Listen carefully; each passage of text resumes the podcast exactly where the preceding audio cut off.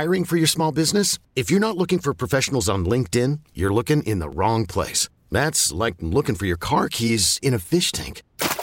LinkedIn helps you hire professionals you can't find anywhere else, even those who aren't actively searching for a new job but might be open to the perfect role. In a given month, over seventy percent of LinkedIn users don't even visit other leading job sites. So start looking in the right place. With LinkedIn, you can hire professionals like a professional. Post your free job on linkedin.com slash recommend today. This episode is brought to you by Progressive Insurance. Whether you love true crime or comedy, celebrity interviews or news, you call the shots on what's in your podcast queue. And guess what? Now you can call them on your auto insurance too with the Name Your Price tool from Progressive. It works just the way it sounds. You tell Progressive how much you want to pay for car insurance and they'll show you coverage options that fit your budget. Get your quote today at Progressive dot com to join the over twenty-eight million drivers who trust Progressive. Progressive Casualty Insurance Company and Affiliates. Price and coverage match limited by state law. Yeah, there should be some passion. This doesn't have to be boring, boring, boring. Hey, one thing the game needs is more people like you. You, you. Still have grown men run around tight pants. It's Mookie Betts. It's Daniel Bard. It's Steve Aoki. Jared Saltalamacchia. This is Brock Holt. Hey, this is John Lester. Baseball is baseball. Baseball isn't boring. Welcome to Baseball Isn't Boring. Here's your host, Rob Bradford. Well, baseball isn't boring in large part because of excellent, excellent, excellent pitchers who uh, who really have inspired a lot of young pitchers coming up. And one person that falls under that umbrella is Billy Wagner, um, a guy who I voted for the Hall of Fame, and we're going to get to that in a second. But first of all, man, what a thrill it is to talk to you, Billy. Uh, so good to hear from you. I covered you briefly. Like when I say briefly, I mean briefly with the Red Sox. But uh, Uh, but it's yeah. it's good to hear from you. How you doing? I'm great. I really appreciate you having me on here. Uh, you know, uh, great opportunity, and it's always great to talk baseball. All right. Well, okay. So in case people uh, are not familiar with your work, which if you aren't, then you aren't following baseball, but we're here to educate and, and entertain. Uh, so I am going to go down some of the list of your credentials, and this I'm going to cite Cooperstown Cred for this, which is a great website when it comes to giving sort of the pros and cons of each uh, Hall of Fame uh, member or, or candidate. So here we go. So you have Houston Astros, and correct me if I'm wrong on any of this, Billy, but I don't think I am.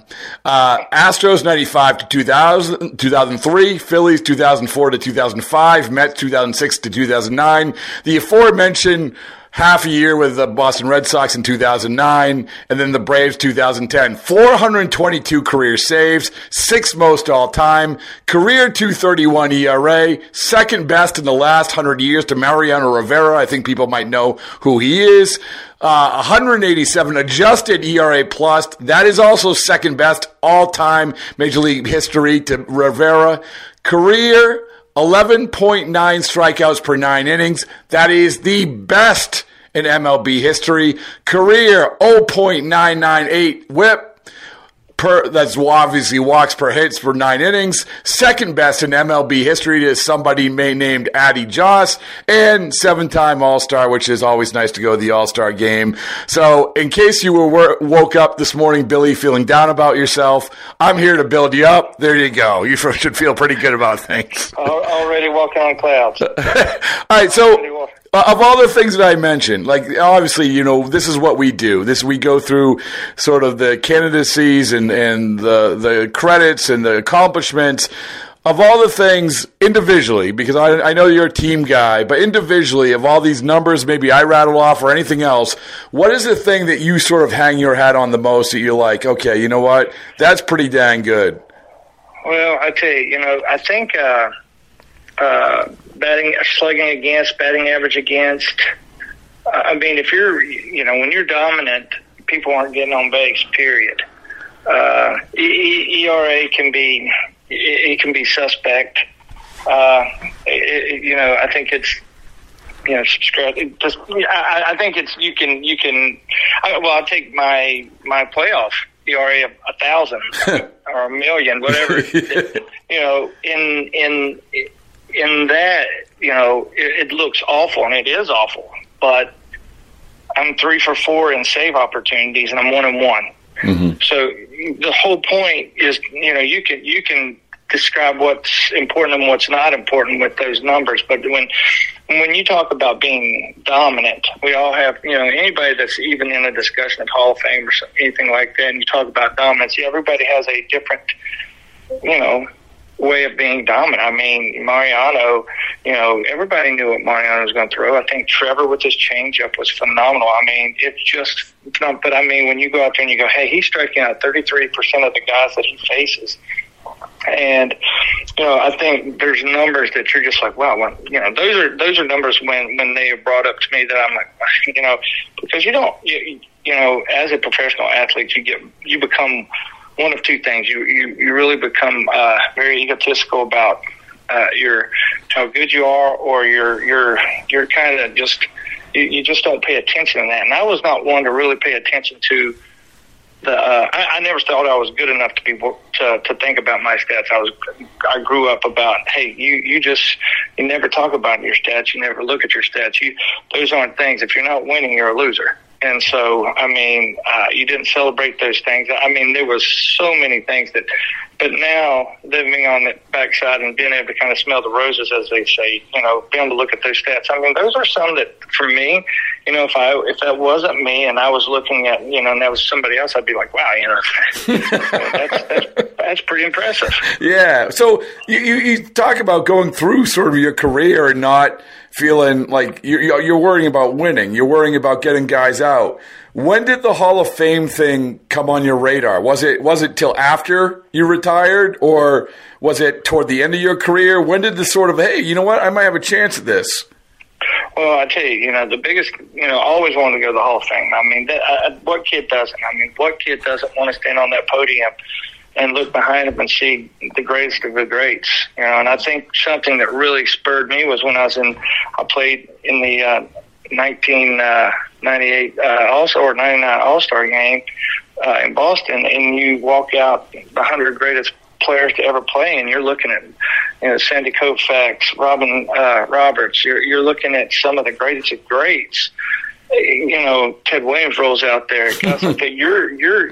I mean, who doesn't want to be part of that? I mean, those are things for me that, you know, I, I liked that. I liked wanting that, but I was one of those to be very apprehensive about talking about it or looking at it, because it was like that uh, kiss of death. And so, you know, uh, I mean, I wanted, I wanted to go out there, and I knew that, you know, I had to do my job. I, I never worried about who was on my team in the bullpen. I mean, I had some of the greatest relievers ever to be with me, and but I never, I wanted to, I wanted to win. Mm. And when you when you want to win, you don't. The numbers don't work, because as a when you're a good player, you know when you're good and you know when you're not good, mm. and so you you don't really need the uh, you don't need the pats and rubs to, to to know that. I mean, when I was bad, I stood there and took it. When I was when I was good, I was able to get out of the locker room a lot easier. So, um, but those are that's just that. But you know, I think I always wanted to be that. You know, Nolan Ryan was somebody I always looked up to. How he how he went about his business, and being able to play with guys with such um, tremendous ability, like Randy Johnson, um, Pedro Martinez, Tom Glavine. Um, having those guys on the team to kind of watch them and, and to pitch behind, along with playing with a Bagwell and a Biggio and countless numerous guys that I, you know, played against.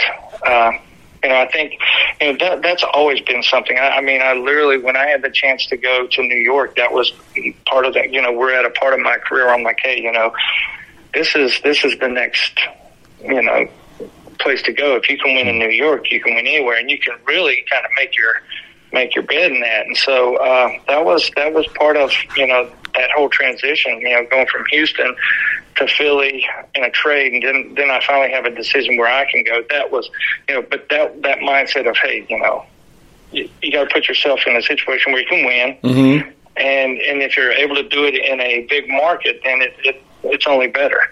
Well, well, all of that, you know, and, and that's the thing, is that you do it in a big market, you have the numbers.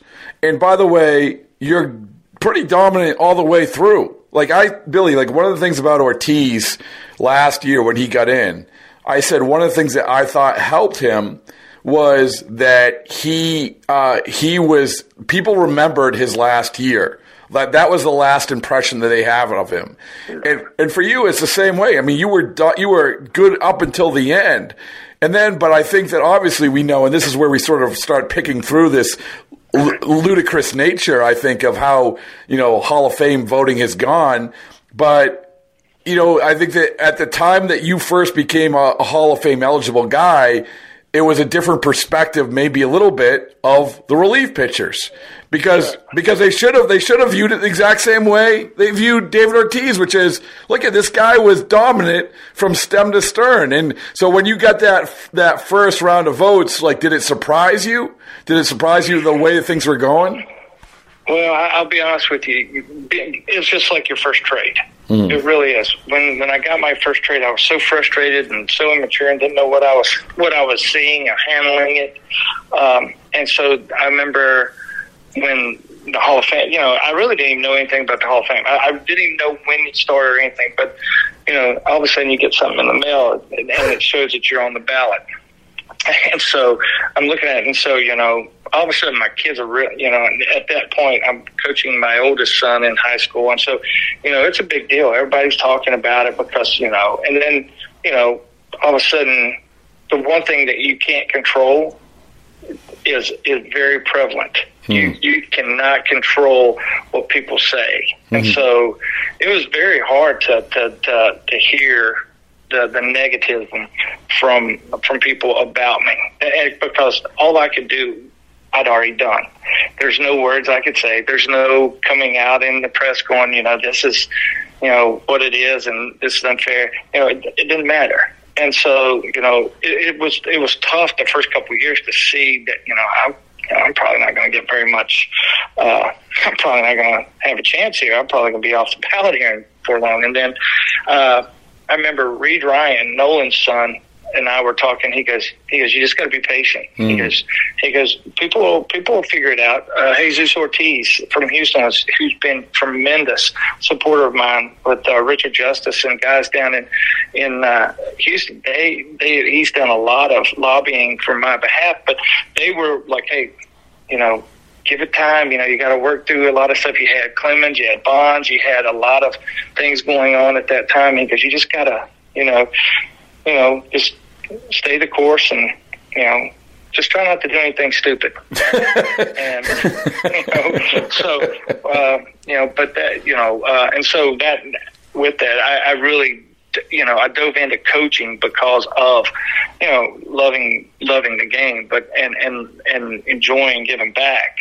But it also took my mind off of what else was going on around me, and so you know, I, I quit worrying about that. And there was times I didn't even know what was going on. My kids would come and go, "Hey, Dad, you know this happened." I, I mean, last year when there was a big jump in in the. Uh, The percentages, I, I had no idea. You know, I, my kids go, "Well, man, you, you made a big jump." Then you started getting a little. People were talking a little bit more, but you know, I'm just stayed busy with with that, and it's to to to some degree, it's been a good thing.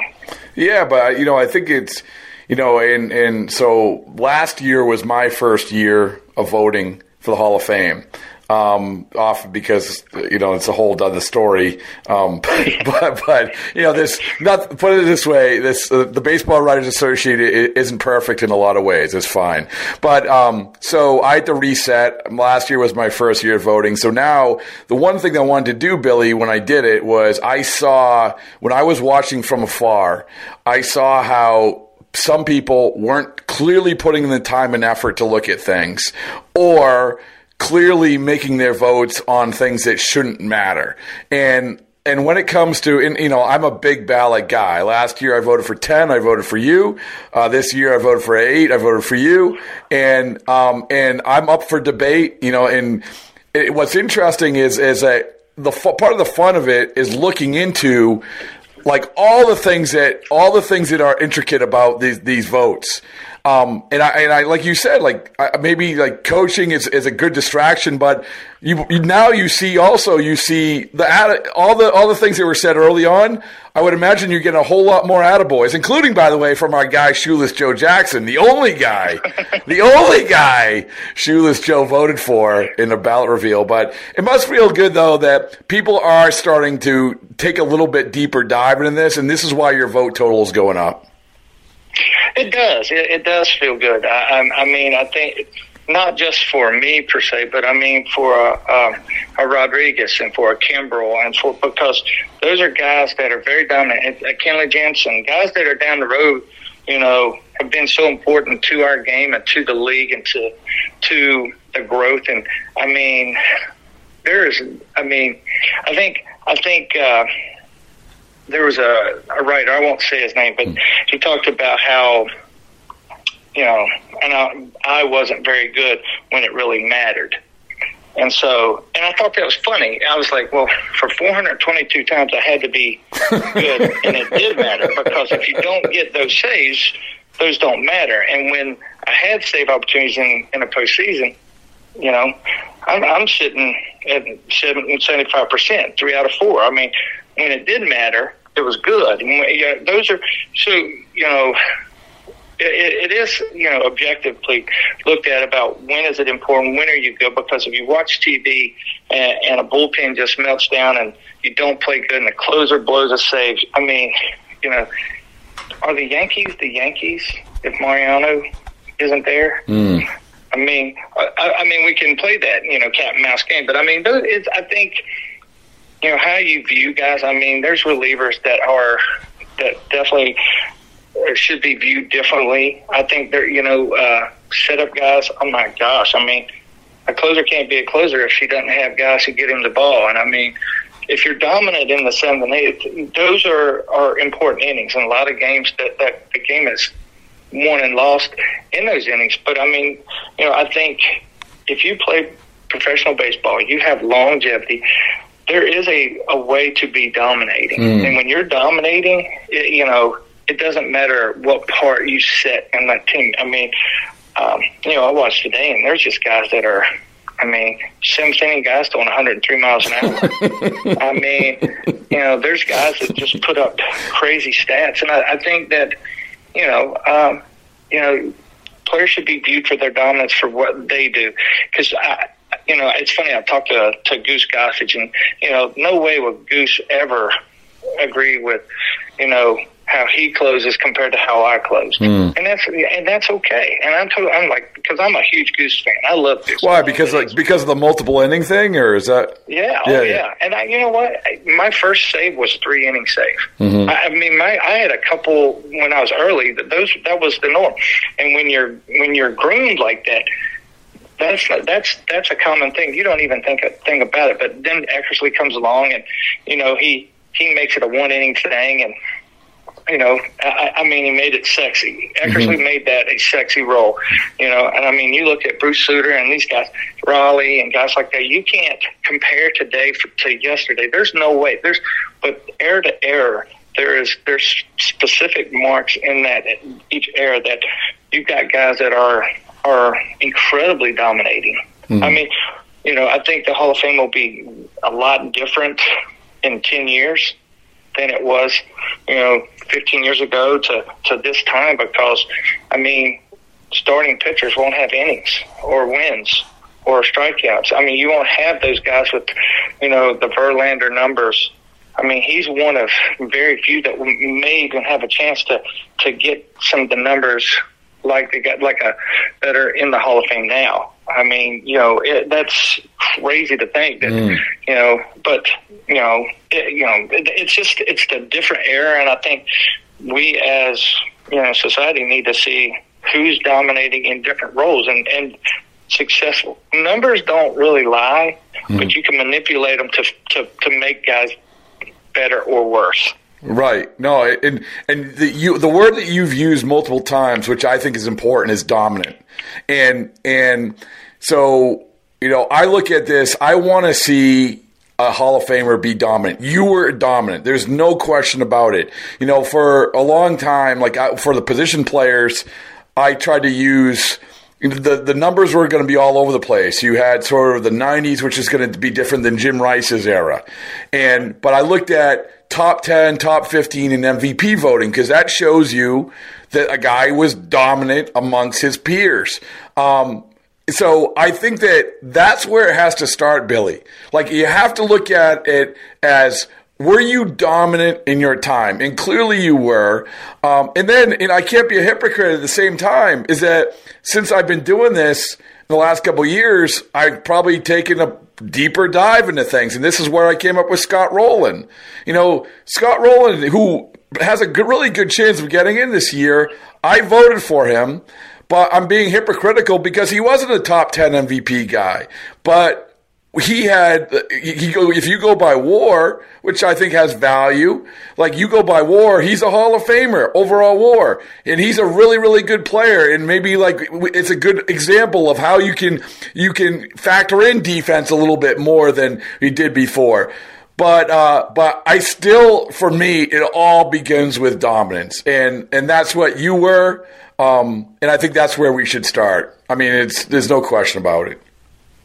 Yeah, I think it's just the, the combination of what, what that really means. I remember, what was it, oh eight, we were sit, I was sitting in the uh, sitting in the White House with one of uh, George Bush's had a dinner, and he had all it was right after the All-Star game in Yankee Stadium, and I go down and I'm I'm sitting in there with a bunch of people I I, I know I don't know, and you know of course people are talking about the Hall of Fame, which you know I, I don't realize how I'm that I'm not. I'm not in that game right there. So just listening to guys talk about the Hall of Fame and their perspective and what this means and uh, how how how the game is played. I think, you know, I love the discussion of what that means and stuff. I think it's just weird when there's no descriptive numbers to tell you where that begins and where that ends. Like, like to me, saves – I mean, you, you have to have longevity to have saves. Right. Now, but but you can't. You you have no control of saves. Uh, and, you know, guys are, Mariano and Trevor, and guys are going out and getting fifty-five, sixty opportunities, and you're you're getting forty. You can't get the numbers. And th- that's just the, I, the numerical fact. Mm-hmm. But I think, but you have to do control what you can control. And, and you know, and so I think that's a that's a stat that really is, you know, misleading. Because mm. you know, I mean, you can't get saves that you don't have opportunities for, and so that those are misleading stats. But I think the, the stats that show dominance, you know, is uh, on base percentage, slugging, you know, strikeouts per nine innings, uh, you know, and I think. You know, I watched Rob Ninn, and Rob Ninn to me was probably one of the nastiest pitchers I've ever. I hadn't a bat off of him, and it was the, one of the greatest experiences of my life. And and I'm Eddie Toppensee's catching, and I'm I, I look back and I go, hey Eddie, hey. Hey, tell me, haven't thrown me a slider. Everybody talks about how awesome this slider is. I threw that slider, and I literally about crapped myself, but I was like, oh, my God, that was so awesome. I said, Eddie, I'm not swinging. I am not swinging. I promise you I'm not swinging. But, I, I mean, you get what, you know, and that's another thing. Some of the things that really mean so much to me is when you look around and a guy like Nolan Ryan goes, hey, one of the best fastballs I ever saw was Billy Wagner, or a Derek Jeter gives you that compliment, or, you know, those are things that, to me, you know, when you talk about dom, those are people that know what dominance means. And so, you know, being able to, to hear those things and, you know, I think your peer groups now, I, you know, I wasn't probably the most liked person in the clubhouse, and I, and it wasn't because I, it's just, I was just about business. It wasn't about, you know, I didn't have a hate relationship to anybody, but I liked, I wanted to win. Mm-hmm. I wanted to, That's that's what, you know, I didn't want to make excuses. I didn't want to talk about why things didn't happen. I just, I mean, when I didn't do good. I just, I sucked. Mm. I wasn't very good, and I got to do better. But I think, you know, and, I mean, that was that old school. I remember Nolan Ryan getting jumping all over me one time about talking to another player. Mm. I mean, you know, that was the way it was back then. I mean, you didn't fraternize. You didn't do those things. You weren't, you know, you you know, you that's how it was. And so that was a new that that was part of that new transitional area where everybody was friendly and fraternizing out on the field and high-fiving their buddies and hugging in center field. And, you know, they, that thing, the game has changed and, and, and evolved so much. But, you know, that, you know, I was coming through that point where there was starting to get to that transition. And so it was a, it was a different, hmm. you know, uh, era for me when, I mean, you go out there, I mean, Sandy Koufax comes out when I'm in, I, I punch out, I think, seven out of nine guys in with the Dodgers. And the next morning I walk out to the field and, you know, here's Sandy Koufax, Koufax hollers at me and tells me, hey, you know, you're doing that wrong. You're pitching wrong. Oh, really? What? I mean, you know, that, but that's the freedom they they had. And you know what? I never, not one time did I go, Sandy, what do you know? I mean, I, I was so flattered that he would sit there and tell me that I wasn't very doing it the right way. He never said I wasn't good. He just, but I mean, I, I, when I go on to find out, you know, I, I, I have Tommy John, and I'm down in Port Saint Lucie rehab, and guess who comes and spends a week with me? There's Sandy Koufax. Wow. He's down there. So, I mean, you know, those are guys who play a role in my life and credibility, because when you hear uh, when you hear that the, the Phil Niekro or the the Bruce Sutter go, hey, you could have played with us. Mm-hmm. You were you could have you could. That's when you go, well, you know what? Regardless of what happens, you telling me that I could have played with you guys because I looked up to you guys. I mean, those were, you know, I, I like that. That to me is the credibility and, and stuff. I, I mean, I like that. I mean, that was that old way of thinking. You know, and you, you talked about saves, and there's only so much you can do, and I agree with you. I mean, saves are nice, and this is sort of one of the reasons why, you know, closers like who were chasing the Hall of Fame back in the day, I know a couple, I'm not saying you, but other guys are like, hey, I know I need saves because they're going to look at saves, and that's going to be the be-all, end-all. But I remember in that brief time you were in Boston, and I, I think I told you this the other day, if if I if I had to pay five dollars every time I use an example, you'd be even richer than you are, because I've used you gave me you gave me a perspective which I thought was so telling, because it was the whole, you know, you came in, Papelbon was there, and you talked about the difference between the eighth inning and ninth inning, and um, he said this is there was a difference there there was a difference there was hitters approached it differently. Umpires approach it differently. You know, uh, pitchers approach it differently. It was just different. And because that was, I think, the first time that you, in a long time, that you had to sort of experience that. Um, and I'm saying this because I think this is a, should be a feather in the cap of anybody who pitches in the ninth inning these days, whereas we're devaluing it, saying, oh, you know, our best guy's coming in the seventh inning. I, I don't know if you agree, still agree, but I still think that getting those final three outs is probably a little bit different. I'm Sandra, and I'm just the professional your small business was looking for. But you didn't hire me, because you didn't use LinkedIn Jobs. LinkedIn has professionals you can't find anywhere else, including those who aren't actively looking for a new job, but might be open to the perfect role, like me. In a given month, over seventy percent of LinkedIn users don't visit other leading job sites. So if you're not looking on LinkedIn, you'll miss out on great candidates, like Sandra. Start hiring professionals like a professional. Post your free job on linkedin.com slash recommend today. This episode is brought to you by Progressive Insurance. Whether you love true crime or comedy, celebrity interviews or news, you call the shots on what's in your podcast queue. And guess what? Now you can call them on your auto insurance too, with the Name Your Price tool from Progressive. It works just the way it sounds. You tell Progressive how much you want to pay for car insurance, and they'll show you coverage options that fit your budget. Get your quote today at Progressive dot com to join the over twenty-eight million drivers who trust Progressive. Progressive Casualty Insurance Company and Affiliates. Price and coverage match limited by state law. T-Mobile has invested billions to light up America's largest five G network, from big cities to small towns, including right here in yours.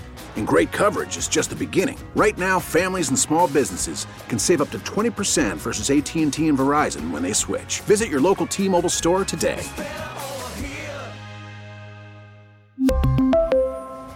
Plan savings with three lines of T-Mobile Essentials versus comparable available plans. Plan features and taxes and fees may vary.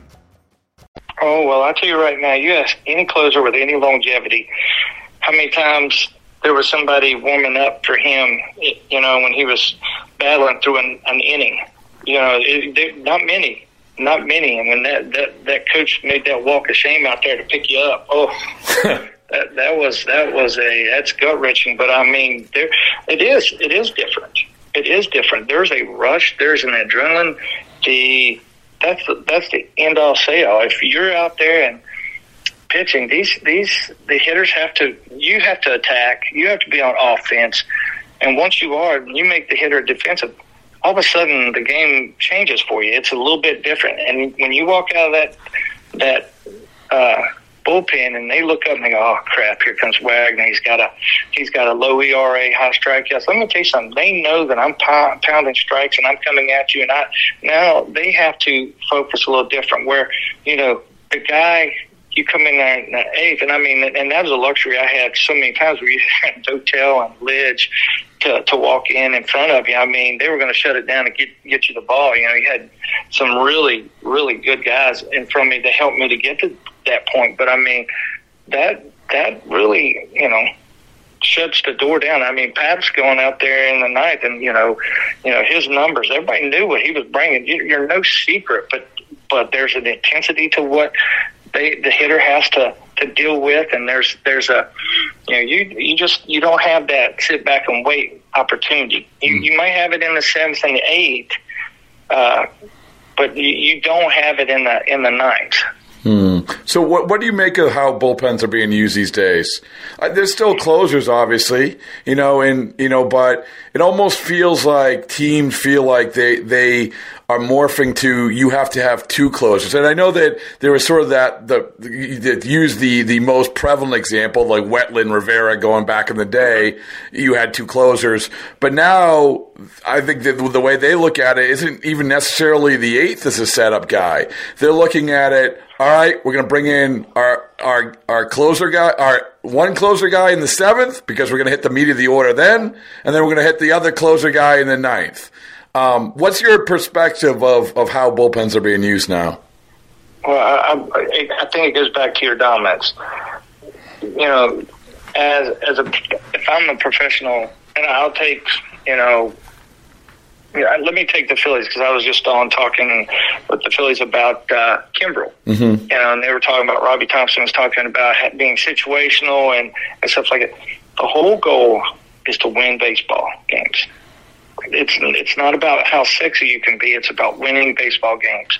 And so, it, you know, the worst probably thing was ever invented was somebody going, "You're a closer, you're a setup man." You know, the title of being a reliever changes that. If you if your color change, then then nobody cares when you're used.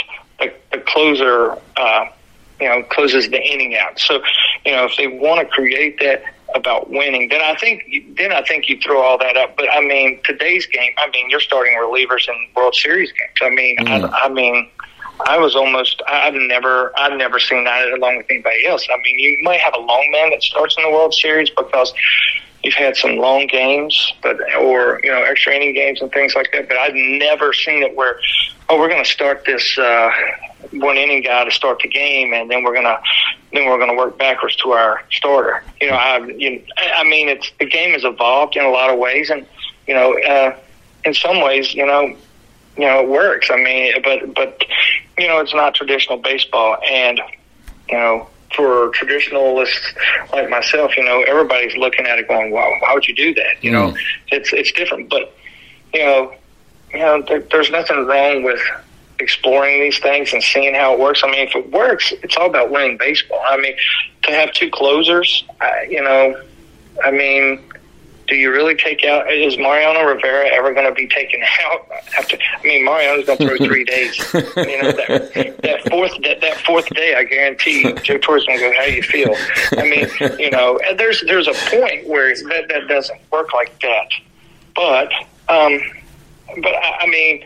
You know, I think for a guy like a, a Kimbrel who has established himself and going to get four hundred saves here soon, you know, I mean, you got to allow him to be bad before you go, hey, right. We kind of got to do some stuff. I mean, to me, and I mean, if you're going out there and Kimbrel is the normal Kimbrel and he is just rolling and he's punching out everybody and he's, you know, like Kenley Jansen, if they're doing their job and they're doing it well, you don't mess with success. Right. And, and you just don't mess with that. And it's also human nature. You know, you can say what we want of, like, oh, well, you know, you should, hey, Craig Kimbrel, you should be able to pitch in the seventh inning. You should, you shouldn't matter to you. But, you know, it, you know, it, this is this is probably when we go back to I go back to the first time closer by committee was sort of thrown out there.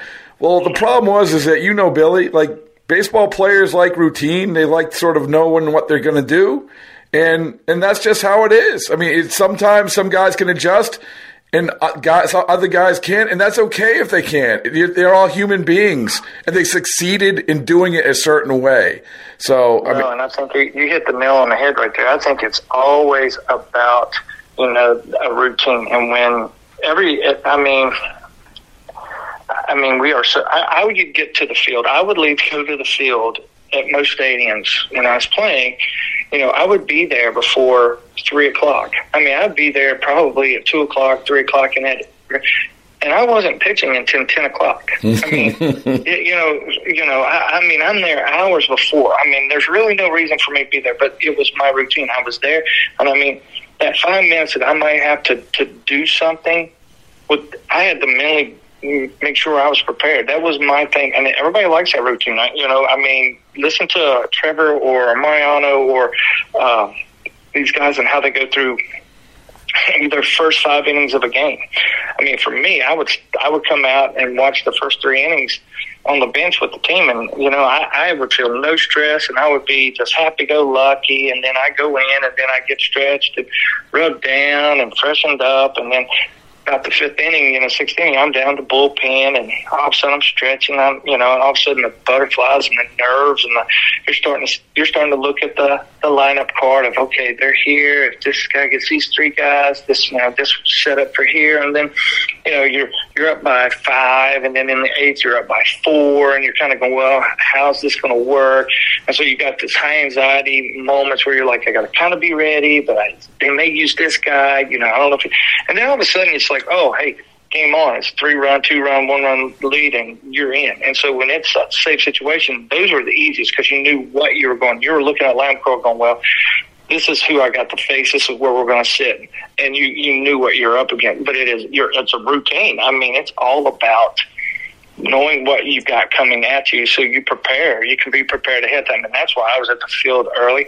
That's why I'd get there and you'd see Bagwell and Biggio at two o'clock, you'd see guys who, you know, and it wasn't necessarily just to sit there and, and watch film. It was, hey, I got to make sure that I'm here. I got to make sure everything's set the way I need to. I gotta, I've got to create less anxiety and stuff like that for these moments. And so, you know, uh, a closer above anything loves a routine. And if I know what I've got, I'm I'm good. It's the weird moments where you're sitting there and all of a sudden you think you're not going to be in the game, and then you are put in the game.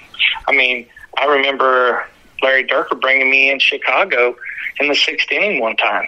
Hmm. I mean, did you know you're coming in, or was it out of the blue? Oh, it was out of the blue. I'd I'd literally just walked down to to uh, in Wrigley down to the bullpen. I'm sitting there. Uh, it was t- it, well, I'll tell you, it was like two outs. Uh, oh two count against uh, Scott Service. Mm. I think that was who it was. And so I come in, you know, and he goes, he gets me up, and, and you know, which is kind of weird. And so, but I'm young enough and still dumb enough to just, hey, it, it is what it is, right? You know, I'm not thinking closer, set up, but I get thrown in. And so, well, he, sure enough, he walks out, calls time, brings me in. I got an oh two count on Scott Service. Mm.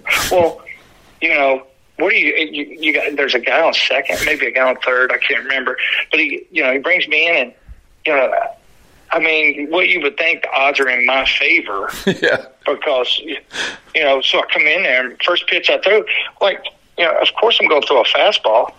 I mean, so you really just, so I throw a fastball, I think Scott Service hits a, a line drive over shortstop, scores a run, you know, and you, I got a blown, I got a blown save for that. So you're sitting there going, what? So I mean, those are so those are situations. You know, the routine's different, but it's kind of like coming in. You know, in the eighth inning, they go, okay, you got one out, man on third base. The guy hits a ground ball to the second baseman. That guy scores, mm. ties the game up.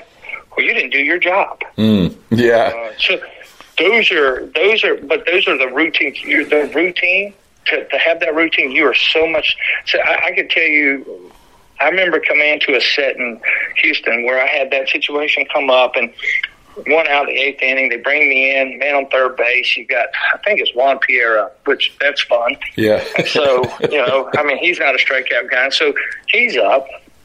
I remember coming up, and I walked him. I literally pitched like, I mean, he was Babe Ruth. I would not pitch to him and put him on base because, I, yeah, I knew he was going to steal second. You know, but I was almost pitching myself to be in a in a bases loaded situation. I remember getting out of it. I remember getting out of the situation on a double play, but I remember coming off um, and and Vern Rule and them asking me, like, why? Why would you do that? I'm like, well, that's I'm in a no win situation right here. I said, I you know I you know I did it in uh, at Dodger Stadium uh, one year. I called a, I, I walked off the mound, held up four fingers because Jeff Kent was coming up. I've got uh, Juan Pierre just gave me the at bat of hell, and I, so I'm sitting here, and he he's on first base. He steals second base. I wild pitch him over to third base, and so and, and, and so now Jeff Kent comes up, and I'm like, man, well, this is no brainer. I've got you know, and I hate to say this no more, but I had Nomar Garciaparra on deck, and I'm like, I've got two outs. I'm not facing Jeff Kent, who I know personally, and I, you know, I'm going to go face Nomar. And I end up striking out Nomar, but understanding how to put yourself in the situation to be successful. And sometimes just, you know, living and dying with a decision and having the repercussion. I mean, I remember uh, Willie Randolph about to have a heart attack when I did that. He was like, I can't, why would you put the winning run on first base? Why would you do? I'm like, because I'm, I'm trying to win the game. And, you know, in my mind, I'm going, I'm trying to win the game this way. I, that, that's not the way. I do not want to, I don't want to go out there and play extra innings. I want to get this guy out, and I got to get, I got to find, I've got two opportunities to find one guy and the next two hitters that I can get out.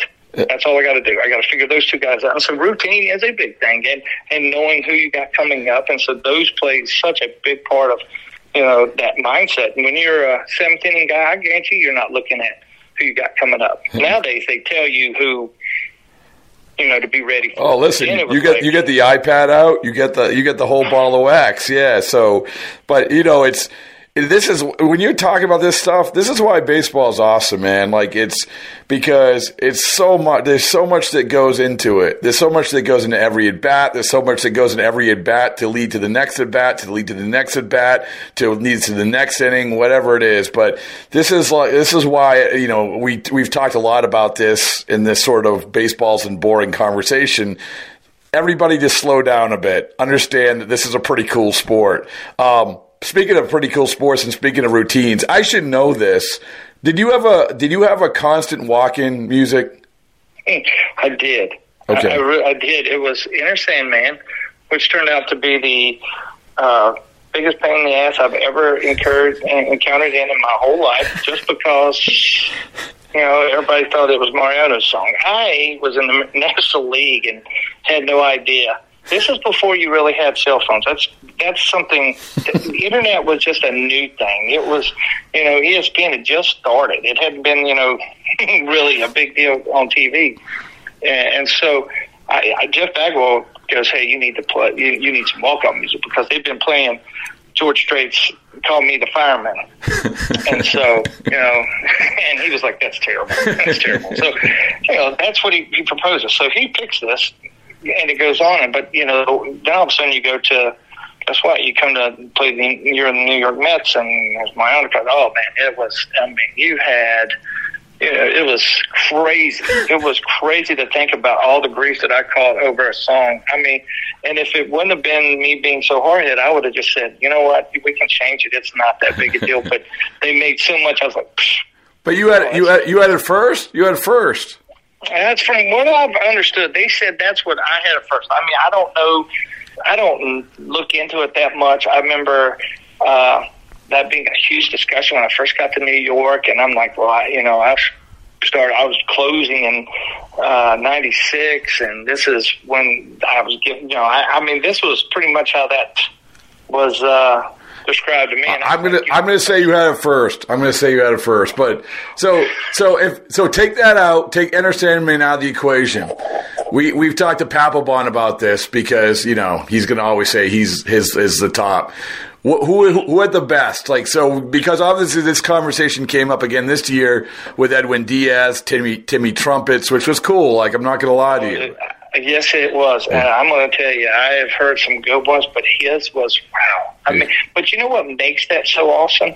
The crowd. Yeah. You cannot have a good walk-off song if you've got, I mean, it's almost impossible to walk out to a great song when you've got, you know, twelve thousand people in the stands. Now, I know it's a lot of people, but it's not in a stadium. Mm. But when you walk out, and like Hell's Bells, Trevor, Trevor's was, I mean, you know, he, it, that, it put, I mean, I got goosebumps on me right now because it was, you know, in ninety-eight when we were in the playoffs and he's, he's closing and we go out to Qualcomm and he's pitching and I mean, you hear that bell go off and I mean, you might, you might as well put our hitters in the dugout. Just say, just don't worry about it. You're done. It's over. I mean, it was so electrifying. That was a... And then, and then, and then, I'll be honest with you. Paps was really, really good. Mm. Paps was, I, I liked it. I mean, he, he, he was the perfect closer mentality. I, you know, I didn't know how me and Paps would get along when we got to Boston because the first thing he, he'd never met me. I didn't know him. The very first thing he says about me in the paper is that we don't need another old guy who comes in here and is broke down. And I mean, so. So, you know, and so I've known Veritek and I've known Josh Beckett for a long time. And so he walks in and, you know, he's nice. He walks in and says, hey, Wax, and I go, well, hey, let me tell you something. You do your job, I'll do my job, and we'll worry about being old.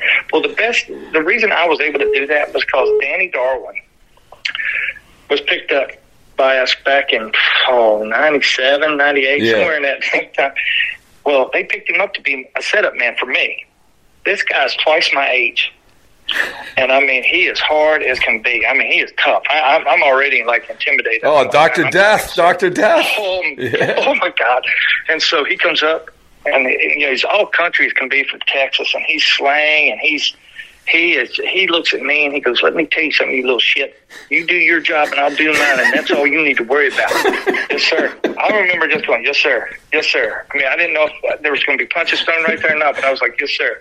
But it was, I mean, and that was that was when when Paps did that, and I had no, I, I told I told Beckett and him that I was going to do that anyway. I said I'm going to get this young pup, I'm going to get him because you know, unlike the guy he was talking about prior. I- Spring is a time of renewal, so why not refresh your home with a little help from blinds dot com? We make getting custom window treatments a minor project with major impact. Choose from premium blinds, shades, and shutters. We even have options for your patio, too. blinds dot com invented a better way to shop for custom window treatments. There's no pushy salespeople in your home or inflated showroom prices. Our design experts can help you find the perfect window treatments on your schedule. We'll even send free samples directly to you. Plus, we can handle the measuring and installation for you. Unlimited window treatments installed for just one low cost. And with blinds dot com, you'll always get transparent pricing, no hidden fees. Our free shipping and one hundred percent satisfaction guarantee can put the spring back into your step and into your home, too. Shop blinds dot com right now and save up to forty-five percent. Up to forty-five percent off for a limited time at blinds dot com. blinds dot com. Rules and restrictions may apply. After the end of a good fight, you deserve an ice-cold reward. Medalla is the mark of a fighter. You've earned this rich golden lager with a crisp, refreshing taste. Because you know, the bigger the fight, the better the reward. You put in the hours, the energy, the tough labor. You are a fighter, and Medalla is your reward. Medalla, the mark of a fighter. Drink responsibly. Beer imported by Crown Imports, Chicago, Illinois. Now with the M L B app, you can get baseball your way. Pick your favorite team, your favorite players, and get customized highlights, stories, and breaking news right on your home feed. Follow the action with Game Tip, where three D replays add another dimension. Plus, notifications can keep you connected to every pitch, every hit, every game. The M L B app. Baseball, your way. Download it now for free from the App Store or Google Play. Blackout and other restrictions apply. Major League Baseball trademarks used with permission. I was all natural. So when I came back, I knew that I was going to be just as good. Yeah. I had no fear of that. And so when I came back, when he, when I came back, I'm going through that. I mean, I, his face, his face was priceless. And I mean, it was just priceless. I, I wish, you know, at that time, I wish we'd have videoed this stuff and so we could have pranked him later. But it was just, I mean, but, but you know, um, I love you know, it. But I love Paps. I loved his intensity. I, you know, I love guys that ain't afraid to take the ball, win, lose, or draw. I mean, he was so much fun when he was in the bullpen. You get on the bus with him and, and David Ortiz. You you, it is Comedy Central. I enjoyed every bit of it. He was a great teammate, and you know, you know, I, you, there's just certain guys you're like, man, I would I would set up that guy because he's a good dude, and I you know I, I really like him. Flash Gordon did that for me mm. twice. Mm. He came to Houston. He came, and I'd done uh, Flash for a little while. And he we called each other. Uh, brothers from another mother because yeah. we were so short and we did the same thing. But he told me, he goes, I came to Houston because you're, I'm a big fan of yours.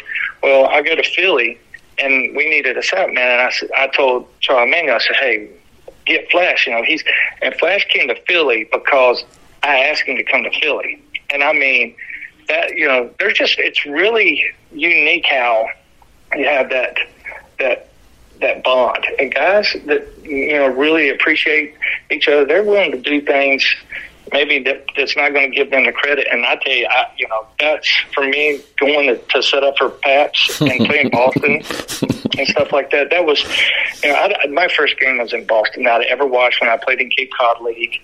So I was already in love with Boston anyway. And so to get to play in that setting, and then I didn't care what they wanted me to do. I was, I was that that was a, a big emotional thing for me. So Paps, you know, was you know. You know, I fell in love with his music anyway, and, and I just and getting to know him made it even better. It's awesome. Well, Billy, hey, listen, man, you, you've been so generous with your time, and and I am going to uh, I am going to celebrate uh, when you walk on that stage that uh, as a, as a Hall of Famer, because I know you're going to get there. You deserve to be there. Um, You know, uh, all I can do is is vote my one vote and have Shoeless Joe vote his one vote. And there you go. Which so. was awesome, by the way. D B, that, D B was so awesome. That was when when I saw that, man, I, I was so touched by that because I was just like, I mean, who's not a fan of Eight Man Out, right? I mean, that was just phenomenal anyway. And Shoeless Joe Jackson, I mean, that was the epitome of just great baseball. Oh, uh, yeah. Well, like, like I said, I mean, you know, and, and we talked a lot about it last week. Obviously, we released it, and D B was nice enough. I, I can't thank D B enough. I didn't know him at all, Billy. I mean, I didn't know him at all, but just had this idea, and he obviously latched onto it. But at the end of the day, I said, I said, listen, this whole thing, what we did that day, it was about what everything about baseball, which is it's about history, it's about fun, and it's about entertainment. Like, and that's what it was. And so, you know, this is this, and this is what the Hall of Fame conversation's about too. I mean, there's all of it. So it's that's good. Awesome. I well, appreciate. I really appreciate you guys. I really enjoyed that. And I tell you, even if I guess you wouldn't have voted for me, I would have really enjoyed watching that. Before anything, before this is all said and done, I'm a big baseball fan. I love baseball, regardless of, you know, and, and I love baseball because it is flawed. It does have flaws. It's not a perfect scenario. It's it's mm-hmm. really lifelike, and so that that in itself, I really appreciate what you had me on here today and, mm-hmm. and talking baseball and and. and You know, give me my whole day set now. I'm going to feel good the whole day. Right. I'm going to practice, and it's thirty-five degrees, so it's going to be awesome. So I, I really, I, I really appreciate it. Well, we're, we got a bunch of baseballs and boring T-shirts for your entire team coming down. So there you go. Oh, well, awesome! So, fantastic. All right, Billy. Fantastic. Thanks so much. Thank you. This episode is brought to you by Progressive Insurance. Whether you love true crime or comedy, celebrity interviews or news, you call the shots on what's in your podcast queue. And guess what? Now you can call them on your auto insurance, too, with the Name Your Price tool from Progressive. It works just the way it sounds. You tell Progressive how much you want to pay for car insurance, and they'll show you coverage options that fit your budget. Get your quote today at Progressive dot com to join the over twenty-eight million drivers who trust Progressive. Progressive Casualty Insurance Company and Affiliates. Price and coverage match limited by state law. T-Mobile has invested billions to light up America's largest five G network, from big cities to small towns, including right here in yours. And great coverage is just the beginning. Right now, families and small businesses can save up to twenty percent versus A T and T and Verizon when they switch. Visit your local T-Mobile store today.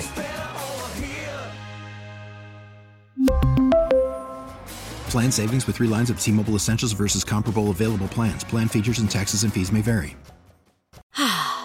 Spring is a time of renewal, so why not refresh your home with a little help from Blinds dot com? We make getting custom window treatments a minor project with major impact. Choose from premium blinds, shades, and shutters. We even have options for your patio too. Blinds dot com invented a better way to shop for custom window treatments. There's no pushy salespeople in your home or inflated showroom prices. Our design experts can help you find the perfect window treatments on your schedule. We'll even send free samples directly to you. Plus, we can handle the measuring and installation for you. Unlimited window treatments installed for just one low cost. And with Blinds dot com, you'll always get transparent pricing. No hidden fees. Our free shipping and one hundred percent satisfaction guarantee can put the spring back into your step. And into your home, too. Shop Blinds dot com right now and save up to forty-five percent. Up to forty-five percent off for a limited time at Blinds dot com. Blinds dot com. Rules and restrictions may apply.